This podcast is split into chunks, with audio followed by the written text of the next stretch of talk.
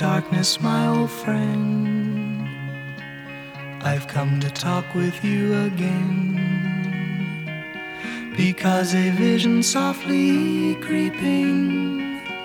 Ah, left its seeds while a very, very sad and somber cleared for takeoff today.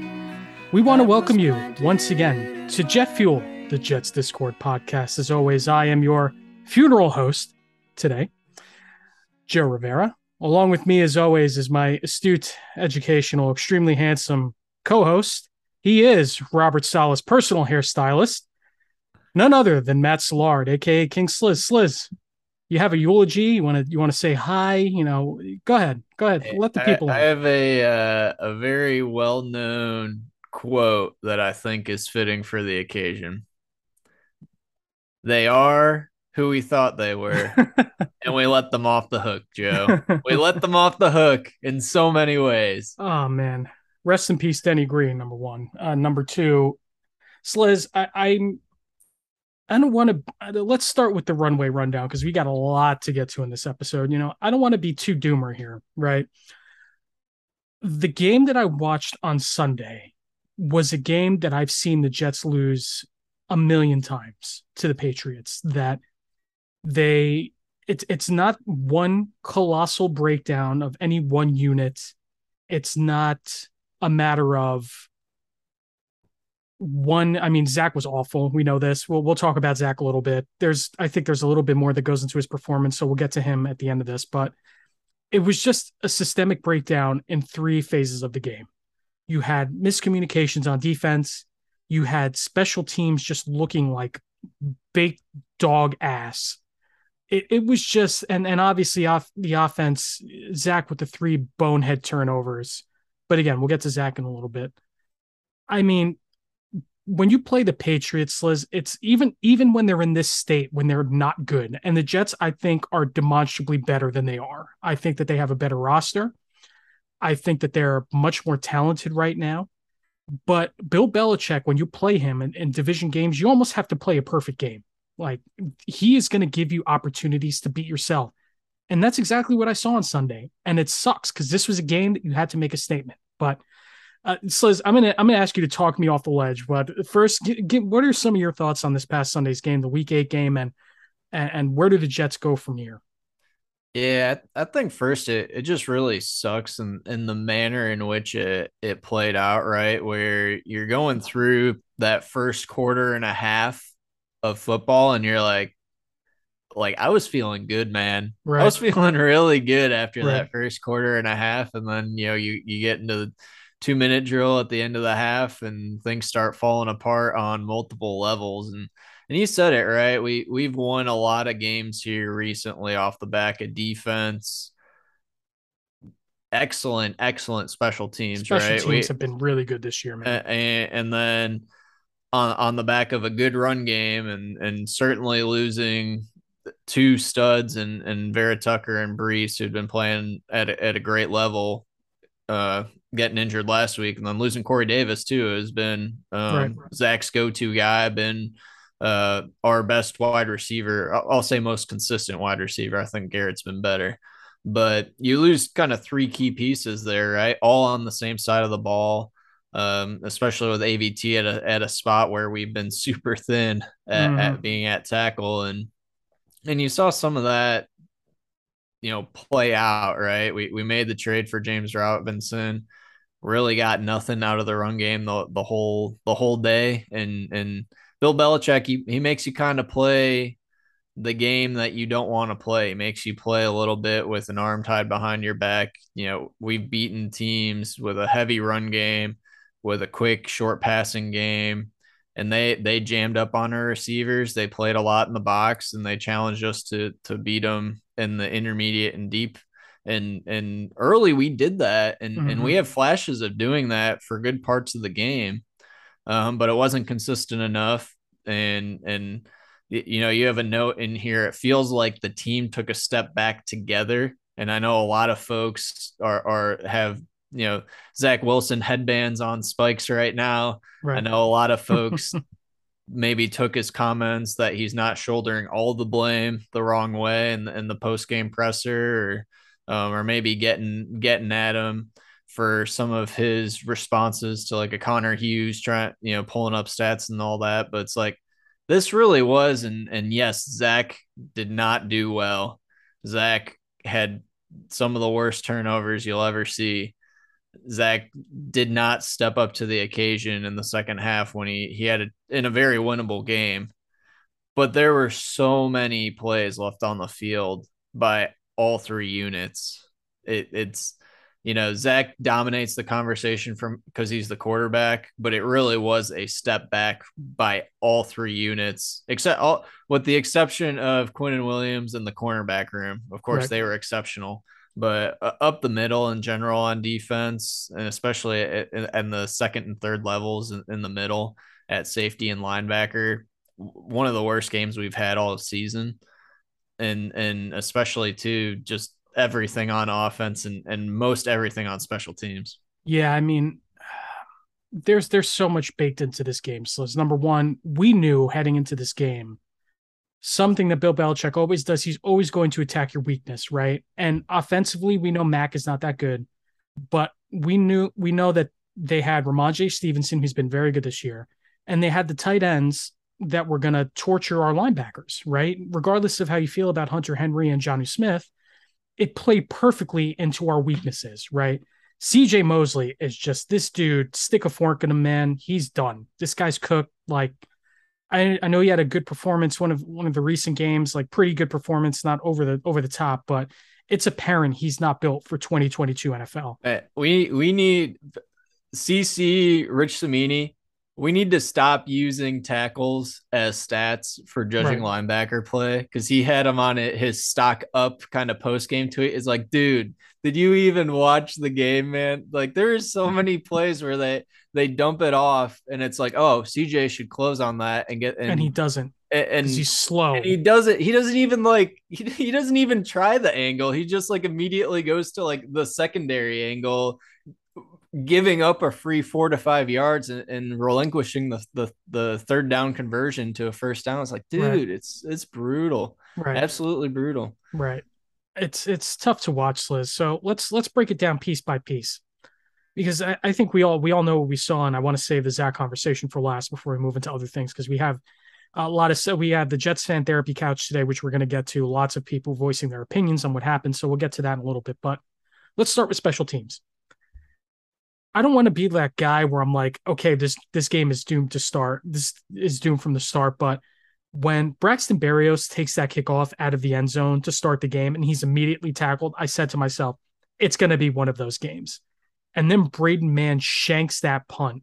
And I said to myself, it's going to be one of those games and I, it's just uncharacteristic. And then, and then, we missed the field goal, and we missed the field goal, right? And and I'm thinking to myself, I'm like, this is just like it's very uncharacteristic because special teams, like everybody glosses over special teams until they matter, right? Mm-hmm. And Braden Mann, outside of his his first the, the first week where he looked bad, and then they said he had a back injury, you know, whatever happened, he's been very good since then.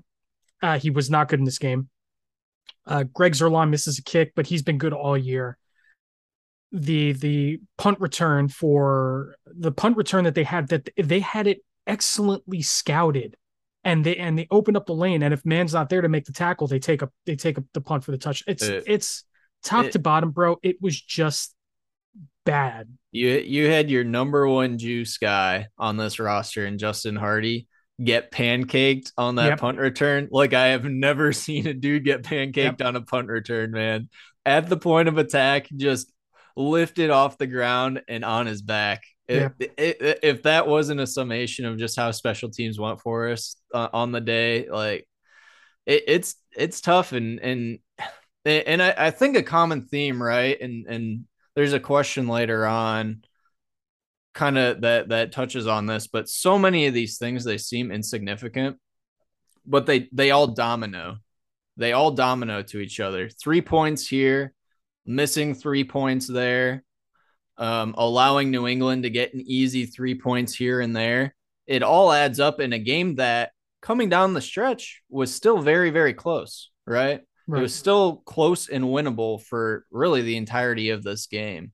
And so when when and and by the way, and, and I know we're not talking Zach, but Zach didn't even look like the worst quarterback on the field, and and I'm I'm I have no shame in saying that.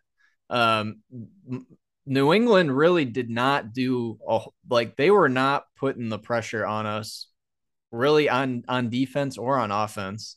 In in they just played soundly and took what was there and let us have to execute our game, and and we didn't. And mm-hmm kind of special teams, we just talked through everything that we screwed up on special teams, right? That, that's that's phase one. We we got a fat L in phase one. Right. So special teams, you know, is bad all game, and the kick, the bad kickoff returns. The Mann slip, Braden Mann slips on that that you know quote unquote squib, squib kick. He slipped. You saw him. He lost his footing. It was bad, ugly.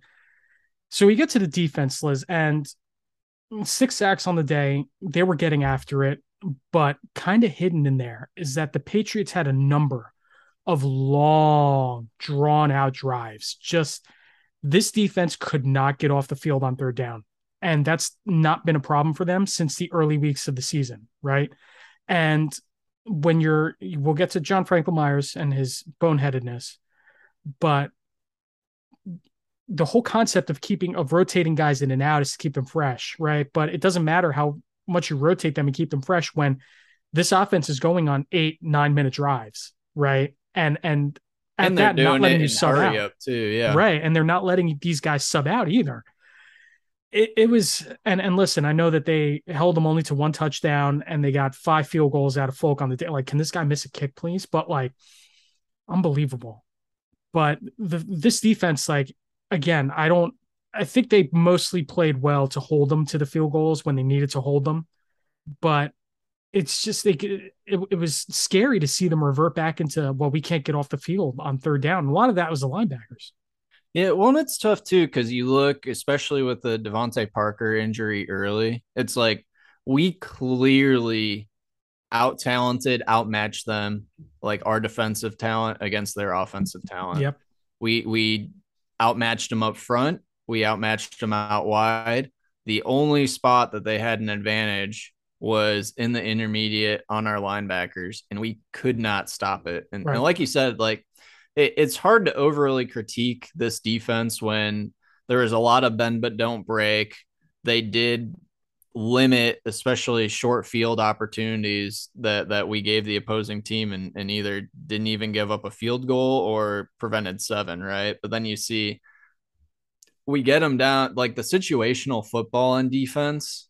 We we had a lot of situational football losses. We we talked about a lot of third downs. They had a 15 play drive in that first half. Oh my we were God. down time of possession eight minutes after the first half with with a similar amount of drives and right. and they had another later 10 10 play drive right and a three play 70 yard drive right. so they had they had their drives and and you point to a lot of those third downs where hey we get I, I, think the first the first drive of the game we got a a first or second down sack they're they're in a hole and we let them convert and then it's they keep moving the ball right and uh, even if they only get a field goal it's like man that sh- that drive should have been over right? right? so that's where some of the disappointment comes there and then you look at like the, the Jakobi Meyers touchdown and there's an, a number of officiating things we can point to this game, but those aside, you see we we critical fourth and one near the goal line.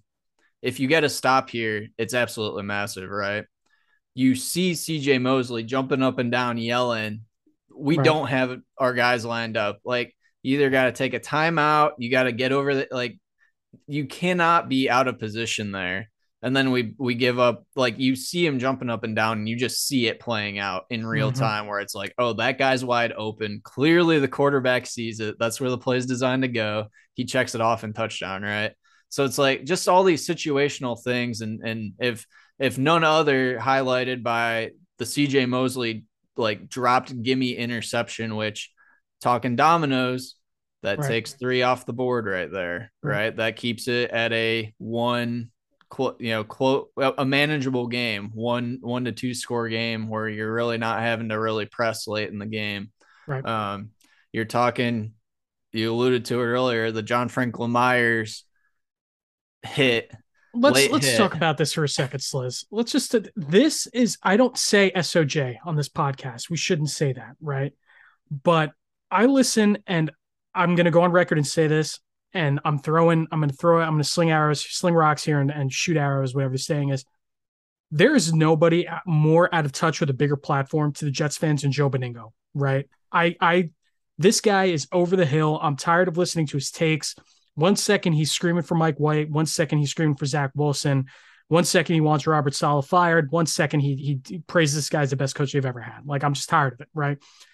But there is one thing I agree with him, and this is this is like the the the juju. This is the the voodoo stuff, the stuff that the superstitions.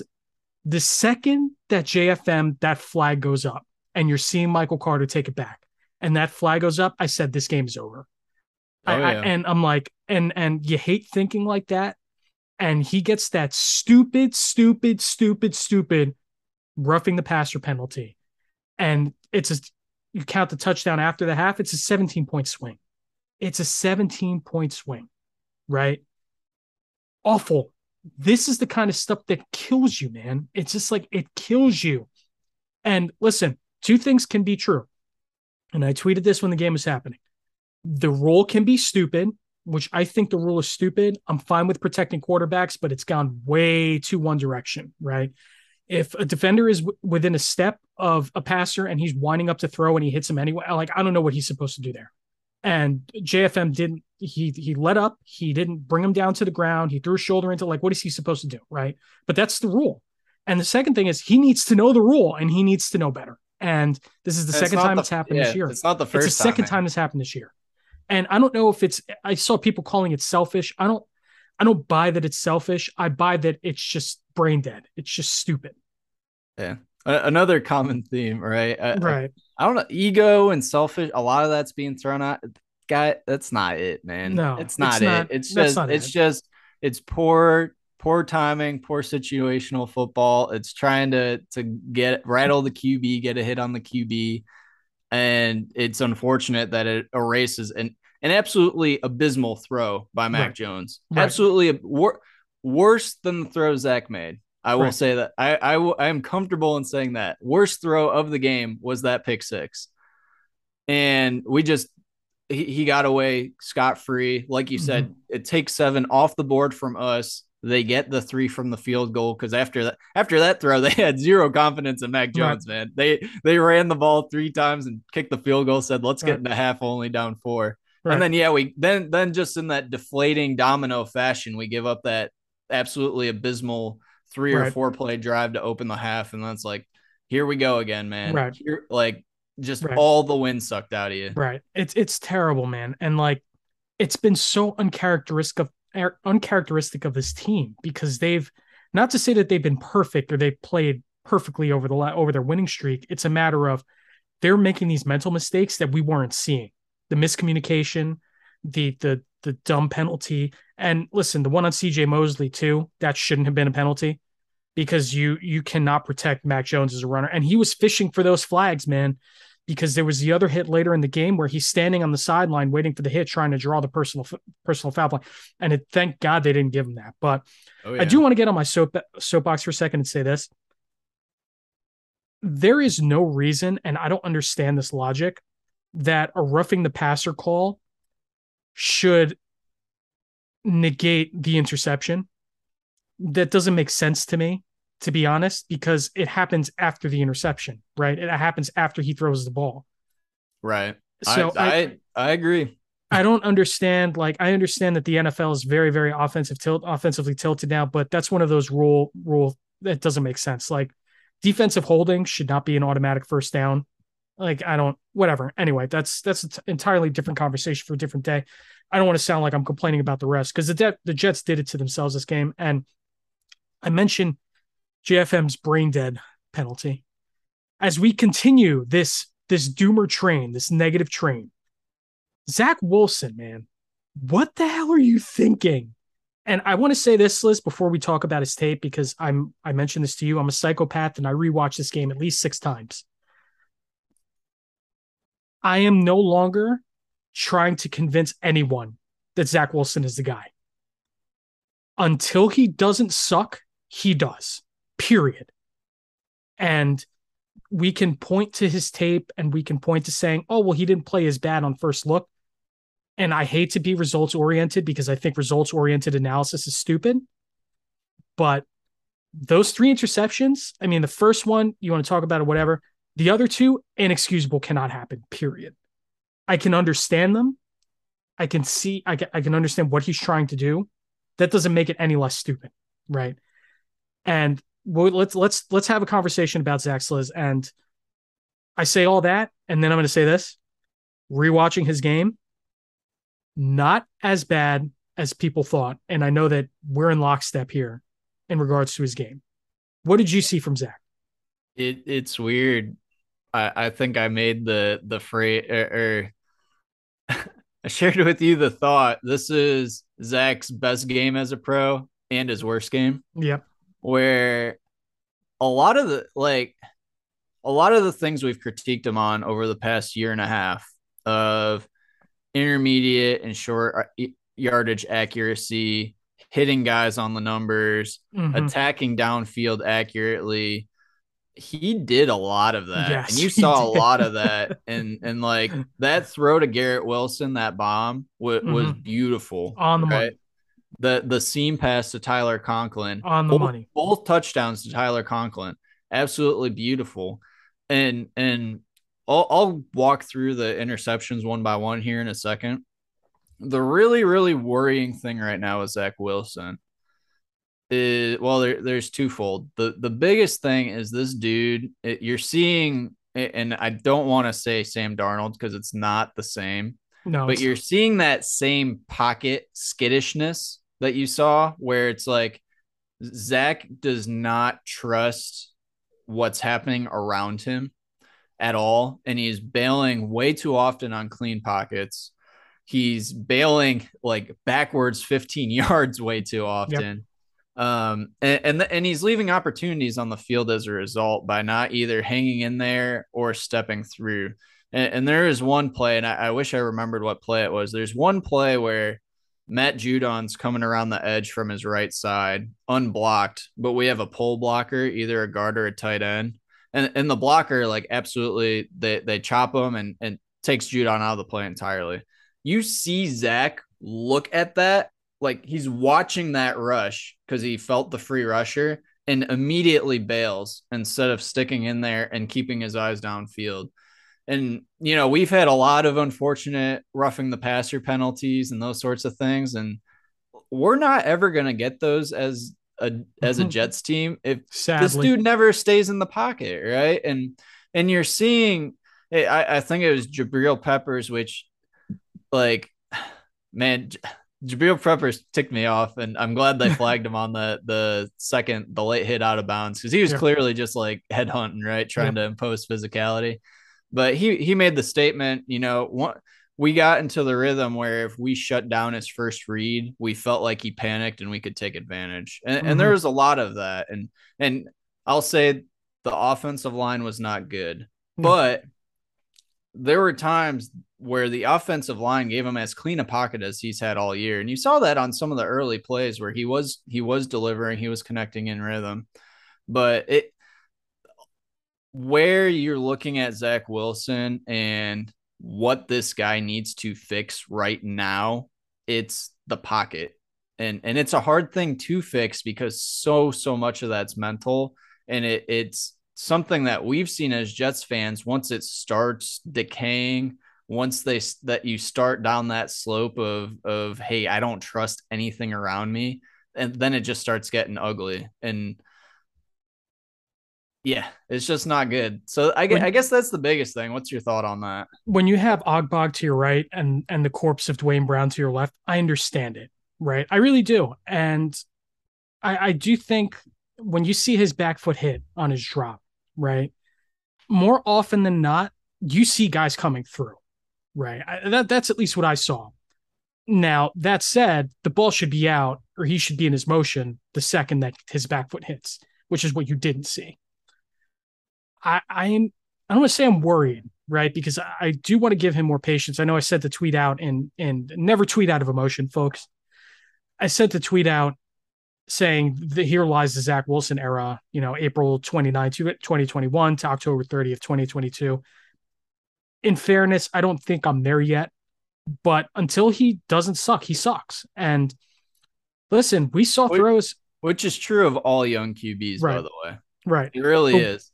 we saw throws like listen this dude go back and watch the hashtag watch the tape right? We love hashtag watch the tape. Go back and watch the tape man. It's not as bad as you think. He's throwing lasers man. The, the throws out to his right he threw one to garrett wilson he threw one to tyler conklin i'm pretty sure. Both on his right side were on the money. The first throw that he was high to, to, to conklin he was trying to layer the throw over the defender and just missed him but I think Conklin kind of alligator arms it because the defender's bearing down on him for a hit. So I think he sees that and he lets up because I don't think it was that bad of a throw. There were some throws that he missed short because he's throwing off his back foot. There was one that I didn't see originally that was tipped by Judon, throw to the right. It was to, to Robinson that he just missed, but it was tipped. Overall, there were more good throws from him in this game than bad throws. His problem is he needs to learn how to quit on a play because the scramble stuff, the evasiveness is fine, the escapability is good, but if it's leading to throwing up prayer balls like the third interception that we saw, then dude, just take it and run, throw it out of bounds, anything but that. Please God, just stop. It's it's very simple stuff. It's just stop. Oh, I'm gonna cry. Uh, I'm while, gonna- while I'm thinking about it, because you mentioned the tip balls, I do those don't really show up on the stat sheet, right? Right. Where those show as 0 and 3 on Mm-hmm. completions. Those tip balls were all brutal, man. Like so brutal and all over over our right tackle. Yep. Where like one, I know you mentioned the one on James Robinson. There was one on the the the one in 18 from like our 10 yard line where we have a nice guy in the flat. You're hoping to get get some of that yardage back, and he would have tipped, you know, okay, second and 18 from your 10, 10 yard line. The drive the drive's done. Right. And then you had a third down conversion, rare target that won't show up on the stat sheet to Elijah Moore, where open would have been a conversion, move the sticks, bad down at line of scrimmage. Right. So th- those ones are killer. And, and none, none of those were on Zach. Like it's not Right. like he he was Mac Jones thrown into his O lineman's helmet and Right. CJ Mosley dropping a gimme. Oh right. my Like God. that's your, your tackle needs to be engaged there. Mhm. Um, you, they need to keep their eyes down, hands down, and, Right. and punish them when they're they're getting up to block to tip those. right. But so on the on these Zach plays, right? So the first one is very very similar to that miss to CJ Uzomah from a week or two ago, where he sees the the pressure coming from his right, and instead he he's at the tip of his drop, and because he sees the pressure, instead of just stepping forward and delivering, because he has time to do that, he continues to float back and tries to just like lay it in there and miss misses it, throws high, throws wide, right in the arms of the defender, right? So that one that one's worrying in that it's a trend. It's a, a Right. pressure trend, but it it's one of those interceptions that happens. Right? It's it's one where you can watch it, okay, I need to step in and and you worry about it because it's a trend with pressure, but you can excuse it in in a gen in a general view. Right. The second one is by far by far the worst one, and, and you alluded to it. Like every single one of these these plays where he escapes a sack, he gets out of the pocket, phenomenal. And I get he wants to make plays, but dude, you gotta you gotta live like that one. It's either you gotta chuck it to Mims on on the deep shot read, right? People were complaining we didn't we didn't draw up deep. We did draw up deep shots. Just because the ball doesn't get thrown deep doesn't mean that the play wasn't designed to go deep. And it's not all in the quarterback. But that's one. It's like okay, it's a tight window.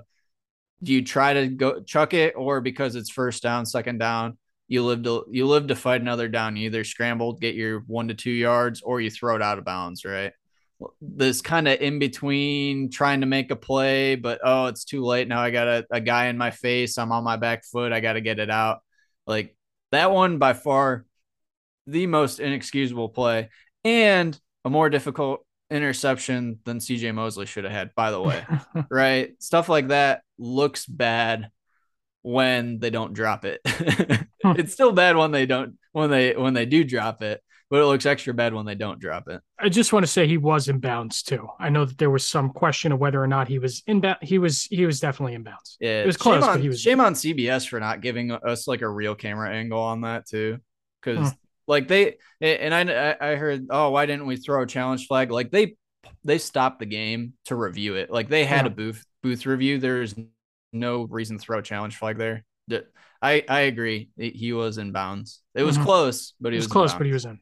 Yeah. And then the the third one, the third interception for me is tough. And I think people are making a lot of Zach Wilson's comments. And and I I, I don't think his comments are are wrong. And, and you need to think about the context of the game here. So the Jets are down two scores, down nine points with about seven minutes left in the fourth quarter. We're near midfield and it's third down if we throw the ball out of bounds like people wanted them to, we're punting because it's third and because it would have been fourth and long at midfield. We're punting, and with the way the defense had been playing, like you put some confidence in your defense, but also we're giving up five yards per carry. They were burning a ton of clock, right? Game might if they get three, the game's over. Mhm. So from Zach's point of view, it's I don't want to punt here. It's third down. We need we need at least three. I don't have anything, but I'm taking a YOLO shot downfield. So it's like you understand the thinking. Terrible throw, terrible decision, but it's like you kind of get it. It's it's it's the the seven minute equivalent of a hail mary. Mhm. Um, so still not excusing the throw, but I think people are making way too much of the co- of the comments where it's like this is clearly what was going through his mind when he made that throw. And and you saw the next drive, right, where um there were three plays in a row where he had to he he got pressured, flushed out, and immediately just chucked it out of bounds, Yep. right? Mhm. like clearly it's sunk in with them that okay, I just need to throw it out of bounds. So Right. you hope that moves forward. Um, I, I mentioned the domino effect, right? So there between our missed field goal and the CJ Mosley dropped interception that allowed um allowed New England to get three, right? That takes if you remove one of those or get either give us three or take away three, that changes that whole dynamic.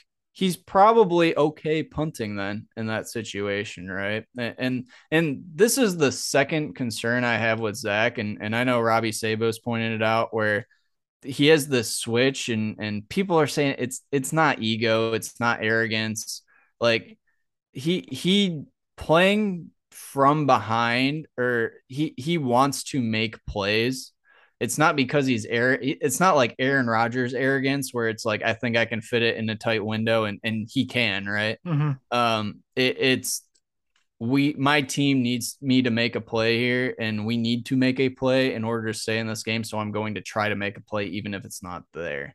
Right. Um, and, and we've seen that, and and I just wanted to point that out because it is so much the domino effect of these maybe insignificant or or seemingly insignificant on a grand scale, like oh, it's just three points, like that that doesn't make a huge difference. It makes a difference when you have a young quarterback like this and he's navigating through this. And and you saw that a lot, a lot last year when we'd go down seven nothing on the first drive. Then we'd go three and out. Then we're down 10 nothing or 14 nothing. And then Zach throws a bad pick trying to make something happen because if we go down 17 nothing or 21 nothing, the game's over. Right. Right. And, and it, it snowballs. And us playing good defense, especially the past couple weeks, has allowed him to not have to do that. But and that's something where he absolutely needs to grow, right? He cannot be this for his career. He he's not going to have a long career, quite frankly. But it it all feeds into each other, man. it's it's tough because you see him like we said it's for me this was his most frustrating game the most frustrating game of his to watch because he makes that throw to Conklin up the seam he makes those throws to the to the right side on the money they're not short he's starting to hit the, the short stuff more consistently the first play of the game is brutal because it's a scripted play and he throws it out to the flat when he had Garrett Wilson on the slant and he could fit it in like it's just like it's stuff like that man I'm concerned. It's concerning stuff. Uh, we'll talk when we get to the therapy couch because now I feel like I need it. But Uh, it's just you see him make those throws, and the one other throw that sticks out to me is eight minutes left in the game, and he makes that throw to Conklin up the middle in the end zone. Fine decision. Conklin was open, and people are killing him because he missed that throw. But he tripped on on Duane Brown's foot when he's trying to step. Ironically, when he's trying to step up and make that throw, and he's trying to move up and make it, but he trips on Brown's foot, which is why he has that weird hop step throw, which is like give me a break, man. Like an inch to the right, two inches to the right. He doesn't trip on his foot, and that, that he probably makes that throw. And I believe that the Jets win that game after that point. They would still oh, be down, but I get a feeling that they win that game. So hey, uh, it's do- domino effect. If CJ Mosley catches that and you take three off the board, we can kick a field goal there too. Right. We don't have yeah. to go for seven. yeah. I mean, it's there's so much to it, man. And there's things that we'll never know. I pointed this out to Ank yesterday. I, I wanted his opinion, but on I forget it was the second or the third interception, but CJ's out on an he's out on the right side and he's blocking Matthew Judon. And it feels like one of those like a, block and release where then he runs into a flat and Zach's on a bootleg running out. But by the time Zach gets to CJ's level, he's still engaged with Judon. And he's in his block for like another two seconds, like legit two seconds. So Zach even looks back at CJ to see if he's still in his block, and he is. So then you're asking Zach to make a throw back to CJ, but instead he throws the interception.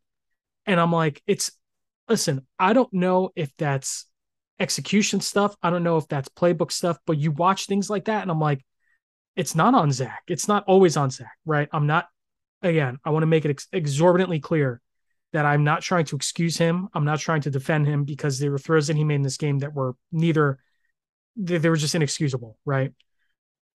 But there was certainly a disconnect with the offense. The other thing that can't be overstated, Corey Davis was out in this game, and he has the most chemistry, the most trust in Corey Davis out of any of these receivers, and it's a good thing.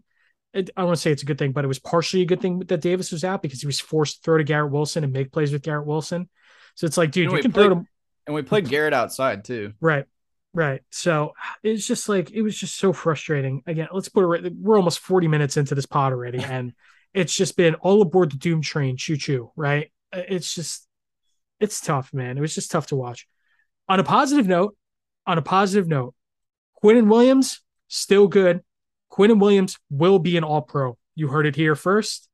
He's just this guy is otherworldly, man. Yeah. He's so good. He's phenomenal the way that he bullied Cole Strange on on one of this like oh my god he's he's finally he's having the season that we we've been waiting for him to have and, and it's not just like a hey he's getting sacks he's getting pressures he is like making plays every game right, right. like like that sack ended a drive he's had sacks in other games force forces a pressure causes an interception right last week right. Th- things of that like he is making plays, man. Right. Absolutely making plays, and it's phenomenal. Right. So let's let's let's touch on the uh, let's touch on the trade deadline because that came and went today. Goodbye, Jacob Martin. We hardly knew ye. Um, it, again, we a move that didn't make sense really at the time. Like it was a cheap deal, good rotational piece. I I I kind of rationalized it in my head that they didn't know or they didn't think that they were going to get an edge rusher in the first round. They were unsure if JJ was going to be there. So it's kind of to ensure against that happening. And again, with Vinny Curry, if like Vinny Curry doesn't get back to speed and he doesn't, and they threw Vinny Curry a bone, whatever. But if Vinny Curry doesn't get up to speed, then you're again, you have insurance there. But to get rid of Martin, I'm fine with it. Like it's very much a move that whatever, like it doesn't mean anything to me ultimately, either way. Yeah, we we had to thin out that room, right? Especially yep. with JJ getting healthy. So it's right. like, okay, you you're either cutting someone or you're moving someone. So you get some return for for a player that when we signed him felt a little weird, felt redundant with Huff. Certainly once you get Curry, right. Jermaine, and Clemons in the room, it's like, all right, right. there are way too many bodies. Um, all in all, it's good that we kind of ripped the band-aid off. We didn't double down on it. We didn't just stick with it. Right. You move on. We're not any worse for it. We're probably right. better because we're giving the younger guys reps and we we get we get a little compensation. So nothing that moves the needle. But right.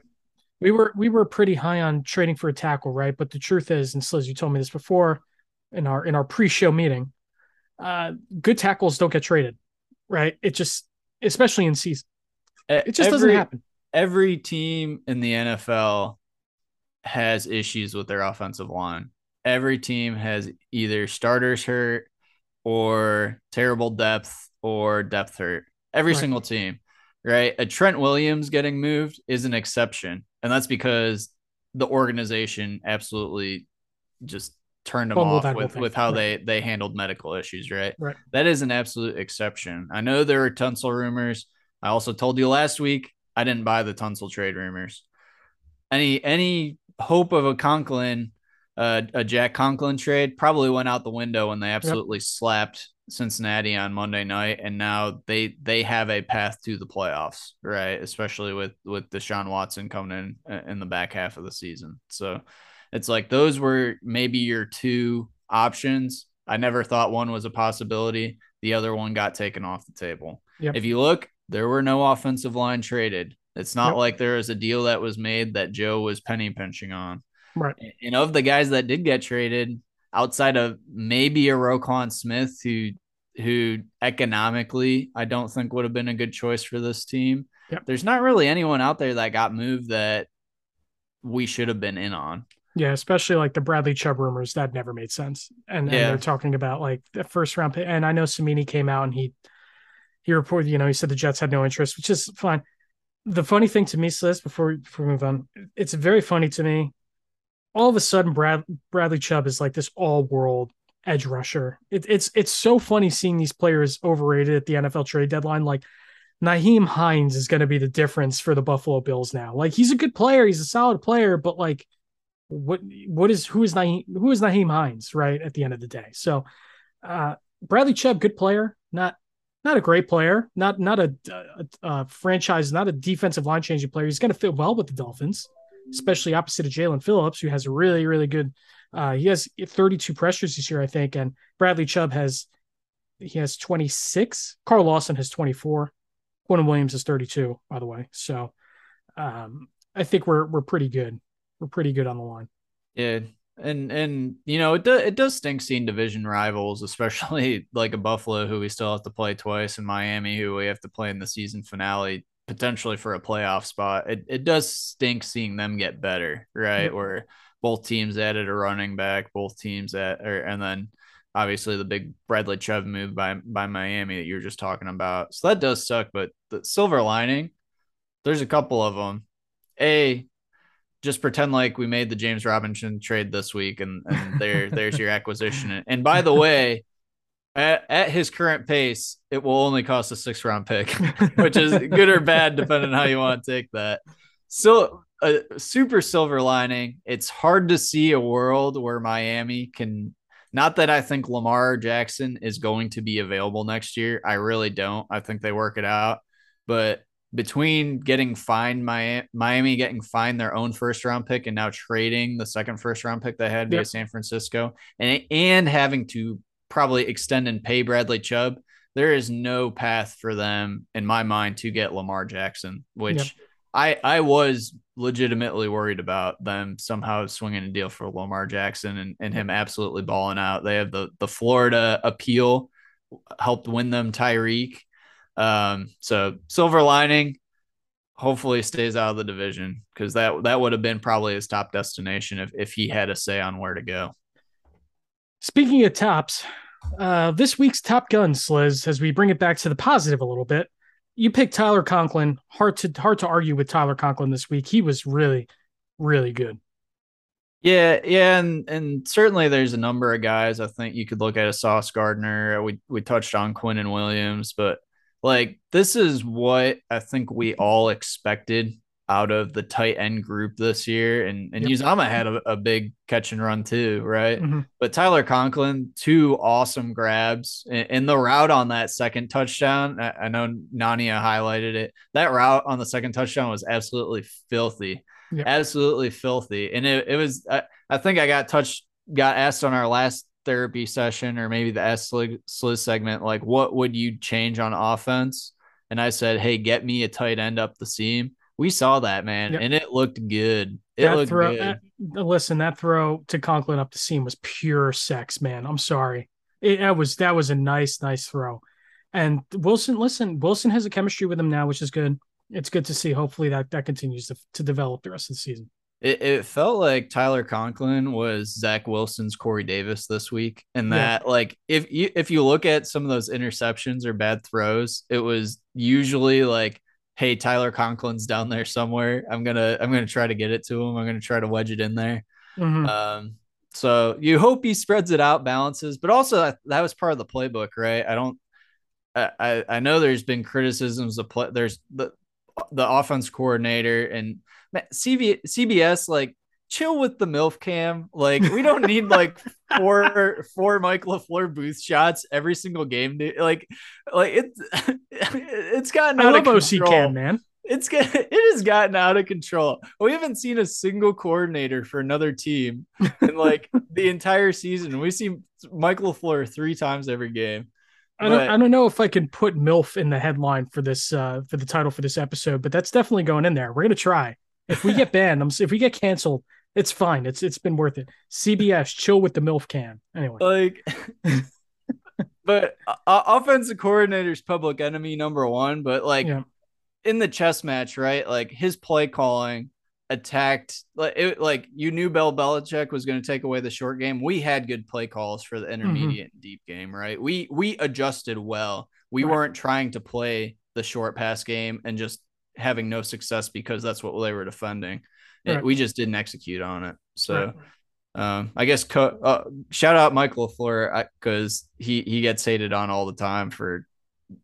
He's a he's a good offensive coordinator. I think my my biggest issue with LaFleur is sometimes in short down and distance situations, a second and two, a, set, a third and two, like you just need two yards. This offensive line. I know that the uh, the running game wasn't working great, but I think you can bully your way to two yards in those spots, especially with the Michael Carter who never gets goes down in the first tackle, right? But yeah.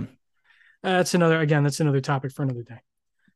So, Jets Discord, I want you to step into my office. I'm not a doctor, but I play one on the podcast, and this is the Jets fan therapy couch. Now, Sliz, I want you to read these. Let's see if we can get through as many as we can. There's there's a lot, a lot, a lot that people will need to get through this week. Uh, I hope I give some advice, but you can go ahead and read our first one here. Yeah, and I'm gonna uh, summarize some of these because there's some uh, ver- verbose questions here. NRA NRA wrote an essay here, man. yeah, I'm not, I'm not grading yeah. this for you, bro. I'm sorry, but anyway. Yeah. Um.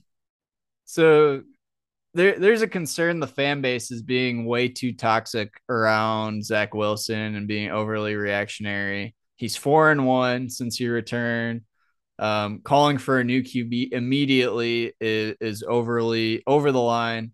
Choosing to throw the ball away, basically, the interceptions he made are very fixable issues. What's your thoughts there? Is it fixable? Yes. Will it happen? I don't know. I honestly don't know. I wish I could give an answer one way or the other. I think to his first point, I do think the fan base is being just a little toxic with Zach. I, I do think it's it's weird because like he's a guy that now you're just throwing out his last four games. Listen, I know I understand the Broncos game was rough, the Packers game was rough, but Miami game he was good. Pittsburgh game he led you to a win. It, it's just weird to me that all of a sudden we're we're just erasing all of that because he had one game. Listen, it was a bad game, not not denying that, but it, you do need to get. He's going to get the season. Period. He's gonna he's gonna have his opportunities to fix these things. It's a matter of whether or not he does that'll ultimately decide his fate here. And and and maybe it's because we're in the New York market. Maybe it's because we're the Jets. But man, it is times like these and just like the discord around the the the young quarterbacks this week that's like the media is loves that Zach sucks. Yeah. Oh yeah. And they are digging into it and it's like it, and you you wouldn't you wouldn't know that Field Justin Fields had probably the, the worst three game QB stretch that I've ever seen in my life to start the season. Because you you would think he's like the next guy right now and he's played well but it, it's just man it is so weird just how how hard the pendulum swings on Zach when he's playing bad. It, right. it, it it it does make it tough to have like any any meaningful discourse around Zach and like what actually happened and why without the, feel without people saying, "Oh, you're just coping, you're just being a homer." It's like, yeah, we can we can acknowledge things are bad, and then discuss why they're bad, and also highlight like, hey, these things were kind of good. And Right. like, obviously, these other things were really, really bad. The most ridiculous thing I think I saw today was I forget who it was that put this graphic up, but they put a graphic of of Zach Wilson for the for the season or Zach Wilson versus the Patriots, and then they put a, a graphic of Geno Smith versus the Giants. Like, dude, Geno hasn't been here in ten years. Like, he he's played for three or four other teams in between there. Like, this is not a Jets problem with Geno Smith. It's just not. It's a it's a matter of he hasn't gotten opportunity, and he also sucked for a long time. Period. He wasn't good. Ah, my God. Anyway, I'm gonna need therapy after this. Uh, Yeah. all right, Ne- all right, next so let's- one. No, yeah, let's get to. Puffy here. what What were some of the positive things you saw from Zach against the Pats?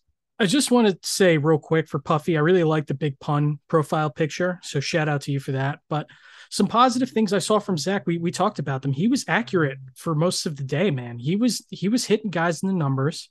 He was giving receivers ball. He was giving the receiver balls. He was giving them throws where they could catch them. Uh, there was one out route to Zach to uh, Garrett Wilson that he threw a little bit high, but it was a tight window. He threw right right where it needed to be, and Zar- and Garrett came down with it for a first down. It was I think it was on a third down. One throw that I think people were looking at like this is disgusting that this happened was the the Braxton Berrios out route that he threw that should have been flagged for holding, by the way, which was not. But that was one throw was a little iffy. But I think overall, outside of you can't you can't take away the interceptions. I'm not, but he looked largely accurate for for stretches of the game. So I'm not I'm not too mad about it. All right. Next one from NRA Forever. Eva. um, is it crazy that I'm not freaking out? Uh, and he says, don't get me wrong. Uh, should have a little less faith in Zach, but having more faith, especially at this point in the season, in Saleh and, and Joe Douglas. And then looking looking around the league and just kind of the makeup of the league, it's obvious the Jets are trending in the right direction when there's a lot of teams not not in that camp. Um, with all that said, wh- what do you think we do at QB these this offseason if Zach shows little to no improvement? It's a tough question. Um, if he shows no improvement, that's that's very concerning because you're talking about Zach being a, a number 35 ranked quarterback. Like you're talking like legit backup, right? It's not going to be about he's just the worst starting quarterback. But to answer NRA's first question, I don't think it's crazy that he's not freaking out because there's still a lot of season left, and the issues that Zach have has are coachable, right? And I look at the Tyler Conklin throw, the first touchdown throw, where he was strong in the pocket and he threw a strike, right? So I, am not too, I'm not at the point that I'm, I don't think I'm freaking out, and I don't think anybody should be really freaking out. But I will say, like I said, he's got to prove it to me now. He's got to prove that he could do these things, that he could take coaching, that he can make adjustments and improve week to week. Because we're at that point that now he's technically in year two because Sunday was his 18th game played. He's got to be better. He has to keep getting better. So I don't think it's unfair to say no, you're okay for not freaking out because you have to look at the entire body of work the remainder of the season. But at the same time, you have to start asking for him to be better. So uh, it's it's a weird it's a weird relationship to have. It's a weird dichotomy, but we'll we'll see what they do the rest of the season. We'll see if Zach can really take the coaching the rest of the season. Yeah, I, I want to add a couple things. One, we're exceeding expectations right now and it's it's hard to lose sight of that because everyone's expectations totally shifted right. and rightfully so but we're still ex- exceeding expectations too i think the saleh and joe douglas point is a really good point mm-hmm. if this 2022 draft class does not inspire confidence in joe douglas i, I don't know what will and, and and it being married to the coaching philosophy and you're seeing a lot of these signs, like like dj reed man like i don't know i I, I didn't I thought it was a fine signing. You know, you didn't he, wasn't a household name. You really don't know what to think of it. This dude's been absolutely balling, man. Yeah. Like we we that that pairing has done very well. And and you have to also put this game into context. And, and I mentioned it before. We lost several of our young key players at pivotal positions on offense all at once. Mm-hmm it it it is hard to adjust to that, man. Yep. I know it's the NFL. I know it's next man up. I know I'm the guy that says running backs don't matter. But he was becoming part of that offense to shield and bring along that young QB, right?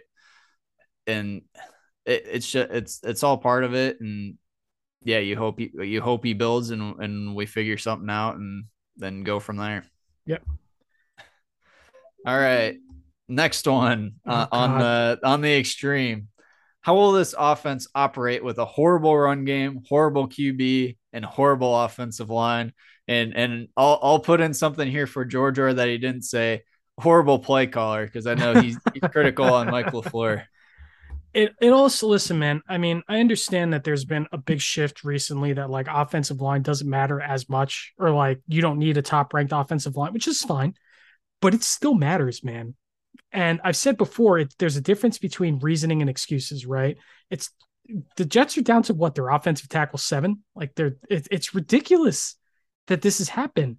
And however decent Nate Herbig has been filling in, and he's been decent in spots, but you're really starting to see see the cracks. And a guy who's flown under the radar being really bad this year is Connor McGovern.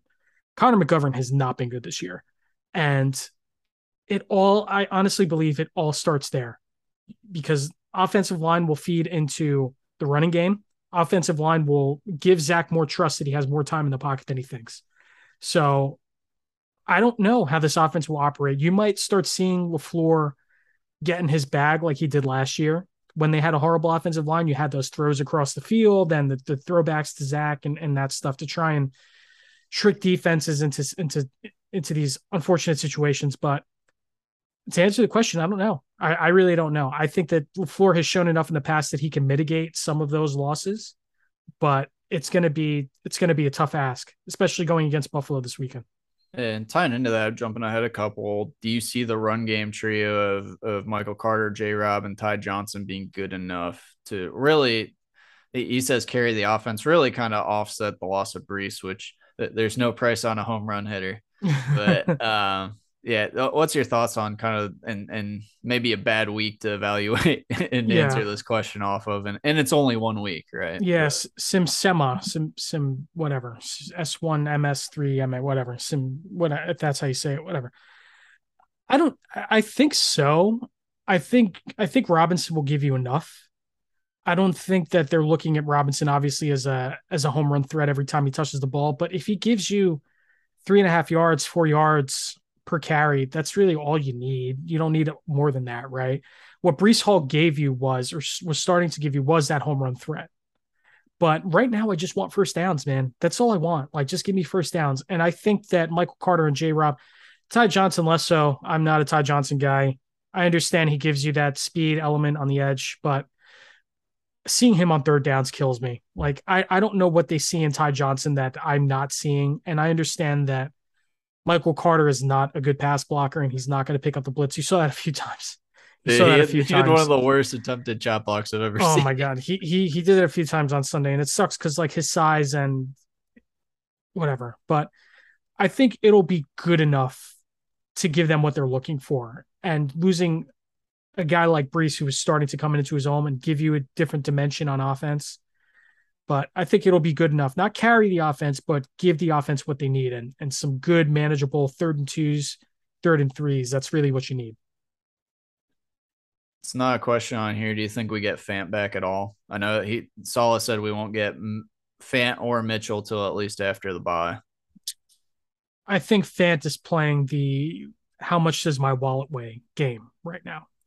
And I don't blame him for that because he's going he's going into free agency. He needs to be healthy, right? If he's not healthy, and it, then he's going to cost himself money. And I know he's been a team guy, he's been a team player, he said all the right things, but this to me is clearly uh he's taking extra extra time to make sure he's 100% sh- certain sure and I think the Jets are trying to do by right by him to make sure he's in a good spot, which is bad for the offensive line overall, but right for the players. So I do think they get him back after the bye. We'll see. It's worth noting on that. People have criticized our medical staff a lot, especially going back to or how we handled Becton. People, there's people that blame our medical staff. Um, there's people going back to uh, Kelechi Osemele. Mhm. right there are some some questions there and i'm pretty sure it's a, a mostly different medical staff but there are like doing right by the player does have long term benefits in terms of free agency, things Yeah. like that. So Yeah. that that is important to note. Yeah. Um, if JFM doesn't commit that penalty, the roughing the passer, are we killing Zach Wilson this week? No, because it's an entirely different game if you go into half 17 3. Period. Game's probably over at that It's probably over because then you can just unleash the hounds every play. And with how mid Mac looked, it's a, it's a totally awful. different game. He did. He didn't even look mid. He he was bad. His his his three interceptable balls were worse than Zach's interceptable balls, and I that's just- hard to do. Yeah, I, I just like I saw Mac and and that game is entirely different if if that penalty doesn't happen. And Zach's probably not doing as much. They try and get the run game going a little bit more. Different game. Different game. So no, we we aren't killing Zach as much because I don't think he does as much in that second half. All right, quick one. Young Herb, can I be comforted on how my important S list questions weren't asked answered on the pod? No, next. Next, Ninja. We are obviously sticking with Zach for the rest of the year. What would you need to see to stand with him for next year? Just eliminate the bonehead plays, man. If he if he's game listen, if Zach Wilson is game manager, I consider that a win. If he's game manager when he's escaping the pocket a couple times a game to give you a shot downfield, I think that's a win. For me, and and he has listen, the the interceptions that he had, like we said, I think they're fixable. I think it's coachable. It's a matter of if, is he going to take to that coaching? Is he going to play a boring brand of football when they need him to? So I, I that's what I need to see from him. I, I'm fine with him if he just eliminates those plays, if he learns how to quit on a play or give up on a play, live to play another down. That's all I want to see from him. That's that's what I want to see from him the rest of the season. Just show show me that floor. Because listen, he- here's the thing: if Zach Wilson shows you that floor of being Jimmy Garoppolo with a bigger arm, then it eliminates the need to go after Jimmy Garoppolo next year. Because that's the guy that he's going to be attached to the Jets nonstop, right? It's the Oh, guy yeah. that makes the most sense. It's the guy that makes the seamless transition seemingly, right?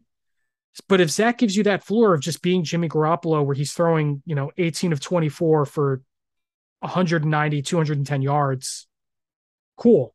And not doing anything overly crazy. So that that's that's what I that's what I'm looking for. I don't think they're going to be in position for a first round quarterback next year. And I in no no way in hell do I want to trade draft capital to move up to take a quarterback. Like I, I just don't think it's wise. I, want to get off the rookie QB wild ride, man. Yeah, I am yeah, I'm so- done with it. whatever. I, I, I, I, that's, I think it's just a matter of he just has to make the smart plays and play a boring brand of football. That's, that's literally it. That's literally it. I, I think it'll it'll be very obvious when you see it. I think Right. If there's one thing that is kind of at the root, it's that pocket presence. He needs Right. to not bail on clean pockets. And I think just in the in the rephrasing, it's what do you need to not see from Zach? And, Right. and you touched it right. You just need to not see that the stuff we saw on Sunday, really, to to put it bluntly. Right. But all right, this is from our, our buddy Google. Uh, what is each of your biggest concerns with Zach long term? Do you think these issues are fixable? How does Zach compare to Sam at this point in his career? Do they share any strengths or weaknesses? I think the difference between and listen, the Darnold thing's coming up way too much for my liking. I understand why because they're painfully on a similar arc right now, right? Where their pocket presence isn't great, a couple boneheaded throws, but ultimately, I think for me, my biggest issue is is he going to just tone it down? Is he gonna stop rolling out of clean pockets and taking these deep shots where there's it's a prayer ball. He's he threw one to Conklin in the end zone that if he catches that, that's one thing. But I don't want to see him scramble for 15 yards backwards, make a guy like it's exciting to watch, but if it's ultimately leading to nothing or it's leading to bad turnovers, then it's not doing you. Is the escapability means nothing, right? So my biggest concern right now is just to get him to buy into the offense and to and to read the easy throws that are there, like that Garrett Wilson throw in the first play of the game. Just take those. That's that's it. That's what I want to see. Yeah, I mean, uh, pocket presence. I'll say it yeah. all day. Simple. Um, yeah. and on Sam, right? I, I don't think we're seeing the boneheaded like throw into quadruple coverage yeah. type plays that that we saw from Zach against New England last year, right? right. So I, I think that's the big difference right now. Honestly, the biggest difference isn't even so much those two guys. The biggest difference is we have a good offensive play caller and while the offensive lines are maybe getting closer to comparable than they, yeah. they probably should have been, we certainly have much, much better skill players. Yeah. Which, which, and, and head coach and just support system in general. Right. Right. And, and you'll hear evaluators. I know like a Jordan Palmer says it all the time. Teams fail quarterbacks more often than the other way around and and you see that when you start seeing some of these guys emerge like like look at Tua this year compared to the past 2 years he finally gets some stability and and and, and actual competence at the offensive play caller position offensive coaching they get him some weapons and he's a night and day QB right yep so I I I think having that faith in our staff is important and I know there's some stuff where uh, Fitzpatrick w- was recently quoted about, hey, how we handled the QB coach situation last year was coddling, and that's worrying. I I understand why media forgot but Greg Knapp did pass tragically last year in the middle of the offseason prior to OTAs. That was a reactionary thing to try to bridge the gap and figure out our system. We were still figuring out where Mike LaFleur was gonna was gonna be on the sideline in the booth. That was just working through the youth of a young new coaching staff. And I think we're good, right? I know people why isn't Mike LaFleur talking to Zach all the time? This and that. It's like, hey, he is. You you see him on the MILF cam, mate. Mm. He's talking to him all the time.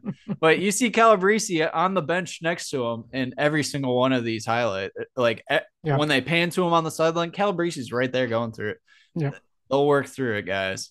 Listen, the thing about Sam, one, one last point on Sam before we move on. Sam was the king of throwing the WTF ball, right? How many times, like, and and it's a matter of like with Zach, and I've said this before, when he threw the, his first game back when he threw that interception to Jeff Smith, right? And I'm thinking, and you're watching, and you're like, I can understand where he's trying to throw the ball, what he's trying to do with the ball. Sam, I never understood, dude. Like I yeah. could not like it's just like I'm like, dude, what are you doing? Like if there's four guys in that spot, you are not fitting that ball in there. It doesn't matter. So hey, Tre- Trevor Lawrence has thrown thrown a couple of those this year. Yeah. At, at the goal line. And yeah. yeah, it's good not having those, certainly. Yeah. Um, we want Minshew. No, we don't. How much trust do you think the front office has in Zach? How much trust do you think the team has in Zach? I think that's a question. The first question, if I had to have a scale on one to 10, I think it's like a nine right now because I, I, think that they're going to believe in him until the wheels fall off. Uh, I, I just do. I and the funny thing is, like we were saying, well, some people were saying, if Zach Wilson fails, then Joe Douglas is fired. But I don't, I don't, I don't prescribe to that theory anymore at all. Like, yeah, I'm. I, I think we're seeing enough where that's maybe not true. No, no, it's not true. I don't think it's true at all. They've built a roster that's you can believe in this roster, and when injuries are not a thing, you can believe in the plan. Like you see what the plan was. So, I, I think that they have a lot of trust in Zach. I think the team has enough trust in Zach that they they have him publicly, and you haven't seen like even through the Elijah Moore stuff Elijah Moore hasn't liked tweets saying Zach Wilson's a bum, right? Like the thing about the the quote that got everybody's attention was, "Well, I don't have chemistry with Zach because he doesn't throw me the ball," which is like, you understand that, right? Like you you get what he's saying. Like it's it's a quote that you get. You know, he had a he had an opportunity, several opportunities to try Zach, and he didn't, which I think is pretty telling. And I know people are going, especially because we lost. People criticize us for not playing Elijah Moore. I, I thought we did the right thing, and and yeah. quite frankly, I, I don't. It doesn't. It doesn't make the difference in the game either. No. We we outlined every way we lost that. Very few of them were our skill player. Our skill players didn't make plays. Yeah. Which skill players making plays helps, yeah. but moving on. All right, Vid, Vid's got a long one, so let's let's let's uh, cheese Vid. My goodness. are Let- you- let's let's are hammer you- through these. Are you trading for so rapid fire? Yes or no? Do the Jets Mm. trade for Lamar? No, he's not going to be available. Do the Jets acquire Dak Prescott? No, because I think they're going to believe in Zach more than Dak. Do the Jets acquire a journeyman? And I'd put Jimmy G and Brissett on totally different ends of the spectrum here. Mhm. I think I think Jimmy G is the most likely of the options this offseason. Do the Jets trade up to draft a QB in 2023? No, I don't think that's Douglas's MO. Are the Jets sticking with Zach Wilson in 2023? Yes. Yeah, I think he's going to be the quarterback. Unless, listen, unless he looks like New England Zach the rest of the year, which I don't believe that's going to be the case. I think that he's going to be the quarterback next year. Is Vid stuff buying the box lunch? You better.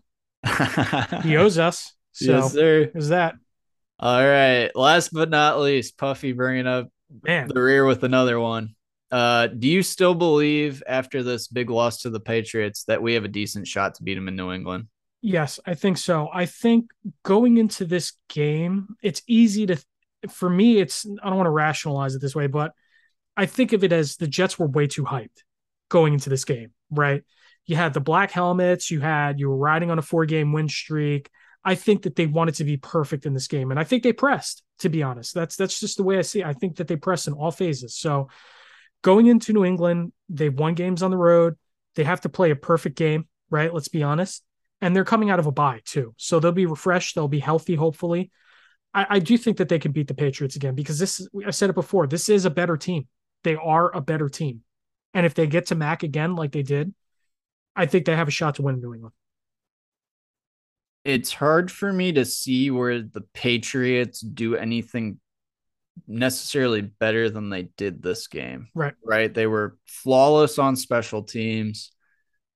Schematically on both offense and defense, they they attacked our weakness weakness on offense and they took away our short passing and run game on defense. They And they're going to employ the same strategy, but it's hard for me to see them throwing additional wrinkles Right. outside of just being on the road in Foxborough. and listen, let's be let's be fair about the Patriots, right? Like we know that they, the Jets are a better team, at least on paper right now, right? The, score wasn't reflective of that, the game wasn't, but defensively they're good.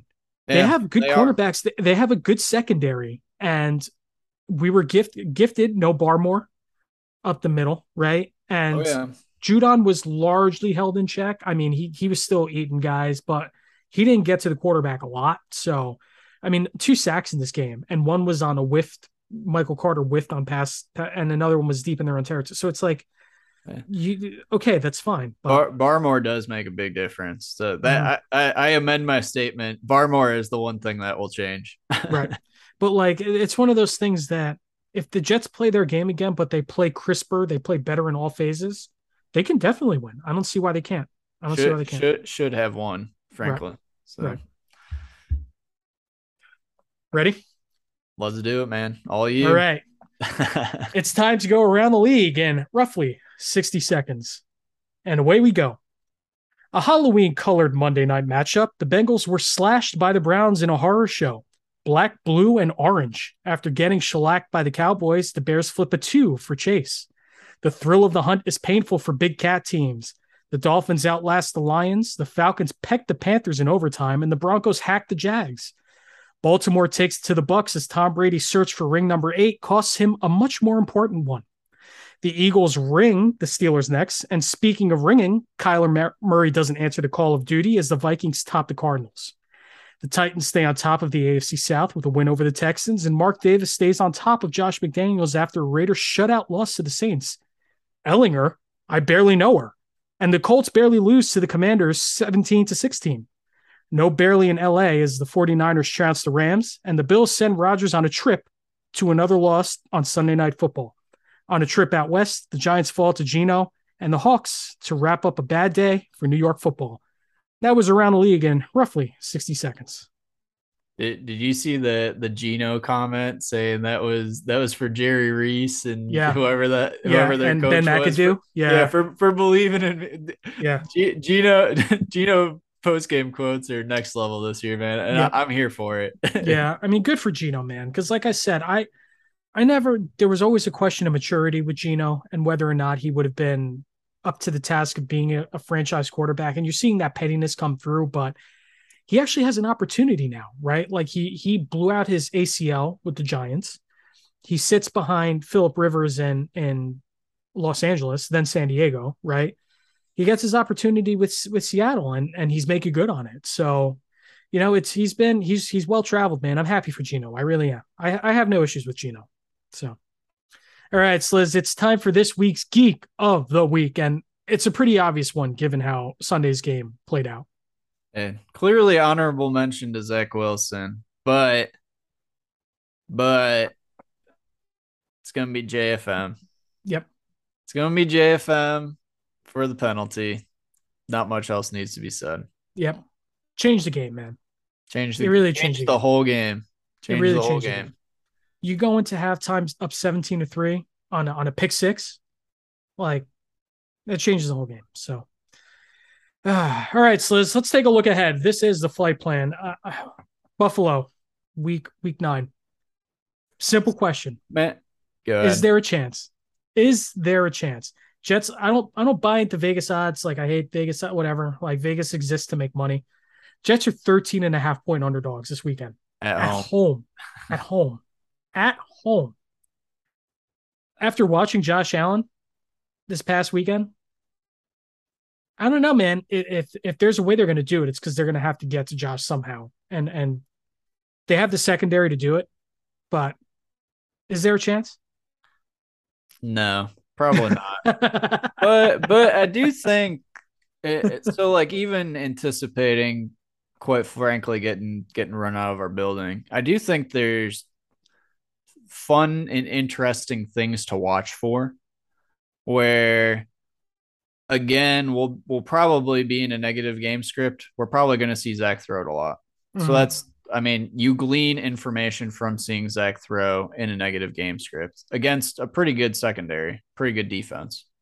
Um, they'll be out their safeties, so potentially we attack up the middle again, right? With tight ends, deep shots, that sort of thing. Um, maybe Trey White, probably not Trey White, but he was activated off IR for his practice window. So my guess would be probably not. I don't think they need him, but maybe. And then on the flip side, I think I mean the battle that everyone wants to see is how is Sauce going to hold up against Stefon Diggs and Yep. and maybe they just put him on DJ Reed, but still, how did DJ Reed hold up? You want to see their passing game against our cornerback duo, and you hope that it's not just a, a Dawson Knox slash Isaiah McKenzie spam up the middle game and Mhm. just a, which it frankly they should and could Yep. and and they could move you know put Diggs in the slot and just absolutely cook us but you want to see that that battle outside and um you don't want to see the the battle of Von Miller over whoever is going to be blocking him because that's probably not going to go Yeah. well but um I don't there there's even even in what's probably going to be a bad loss there there is information and and things we will glean so Yeah. that's you know kind of my pre-cope take but Yeah, I, I think I there's there's interesting stuff to learn here Yeah, I mean, we even through the win streak, we said to ourselves, if when they play Buffalo, that's a, probably a loss heading into the weekend, right? Heading into the bye week. So it's going to be incredibly difficult to sit here for two weeks with that loss on the brain, especially coming out and then having to play New England after the bye. But uh, there's always a chance. You never want to say there's no chance, right?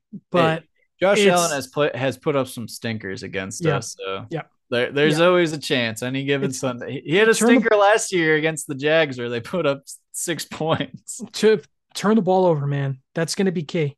That's going to be key. Turn Yeah. the ball over. And this is the there's still four four divisional games left, and I I need Sauce to get two more interceptions over those four divisional games for my prediction to come true.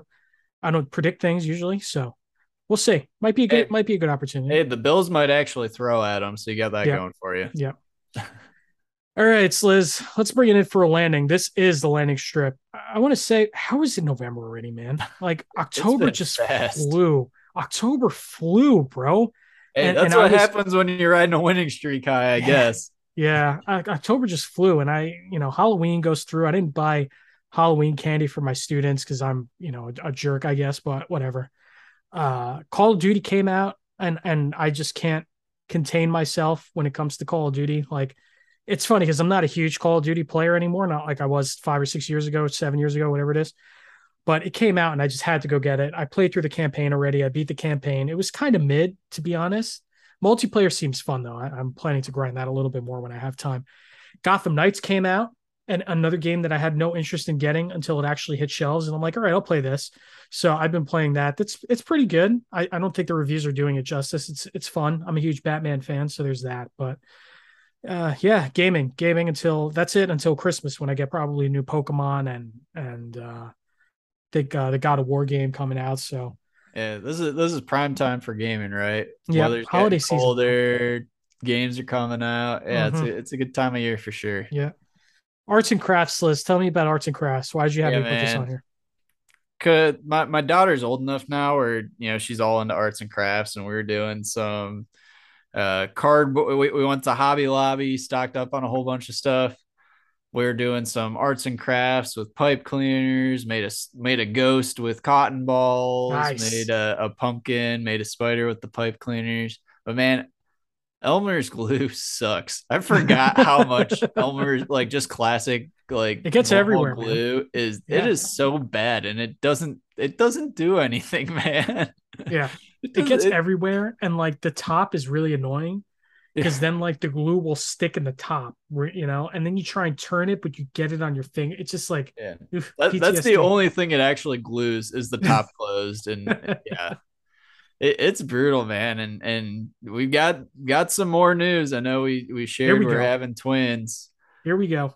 got more girls coming man Oh my all god. girls all girls man Twin girls. yep so I mean, Yeah. I don't want to say yikes list because that gives off the wrong impression, but yikes. hey hey just just letting you know if, if you need uh need to get me a christmas gift i i'm i've, I've put a uh, a shotgun on my amazon amazon wish list I, i've dealt with enough of these enough of these zoomers on jets discord to know i gotta keep one handy man so you, you guys listening you know who you are so Leave Brody Man alone. Brody Man is a saint. Bro- brody's one of the good ones Brody Man is a saint. Brody Man, Firebull, Herb, even Herb. Whoa, like I'm throwing whoa, Herb in there. Fire, oh yeah, I mean, maybe let's not go too far. Let's Yeah. not go too far. Brody Man is a saint. Fire Blast is another one. Love me some, love me some Fire Blast. But uh, yeah, yeah, Yeah, I, so- I understand. Yeah, the, it's not the ones. It's not the ones in the box. It's the ones who are in uh, football. It's the ones who were Yeah. in, in football. So So kind of a bummer. I, I I told my brother go once we found we had twins. I was like, hey, if they're girls, it's on you to keep the, the family name going. So you know, bro, it's it's fully on you now because yeah, three girls. That's a that's a full on girl gang, and yeah, I'm I'm excited for it though. So Girl it'll, dad, it'll be good. I already got I already got my my oldest high fiving and cheering. She she might have she might have accidentally rooted when or cheered when Nick Folk kicked a, a, a field goal because she saw it go through the uprights. uh, But I, I- gave her a pass because she's like already learning like mm, you know field goals are that's a good thing when it goes through the post. But don't tell anyone. But- hey, former Jet great too. So yeah, that's That- true. that's- That's, that's true. okay. She's recognizing greatness. That's all. Yeah. Oh man. So that'll do it for this episode of Jet Fuel. Uh, obviously, you guys already found us, but you can continue to find us on SoundCloud, Spotify, Pandora, and Apple Podcasts. And if you'd be so kind as to leave us a five star review where applicable, I'd really appreciate that. You can find us on Twitter at Jet Fuel Podcast. You can find me on Twitter at Joe Rivera SN. Sliz, where can the people find you? Yep, At sliz underscore nyj.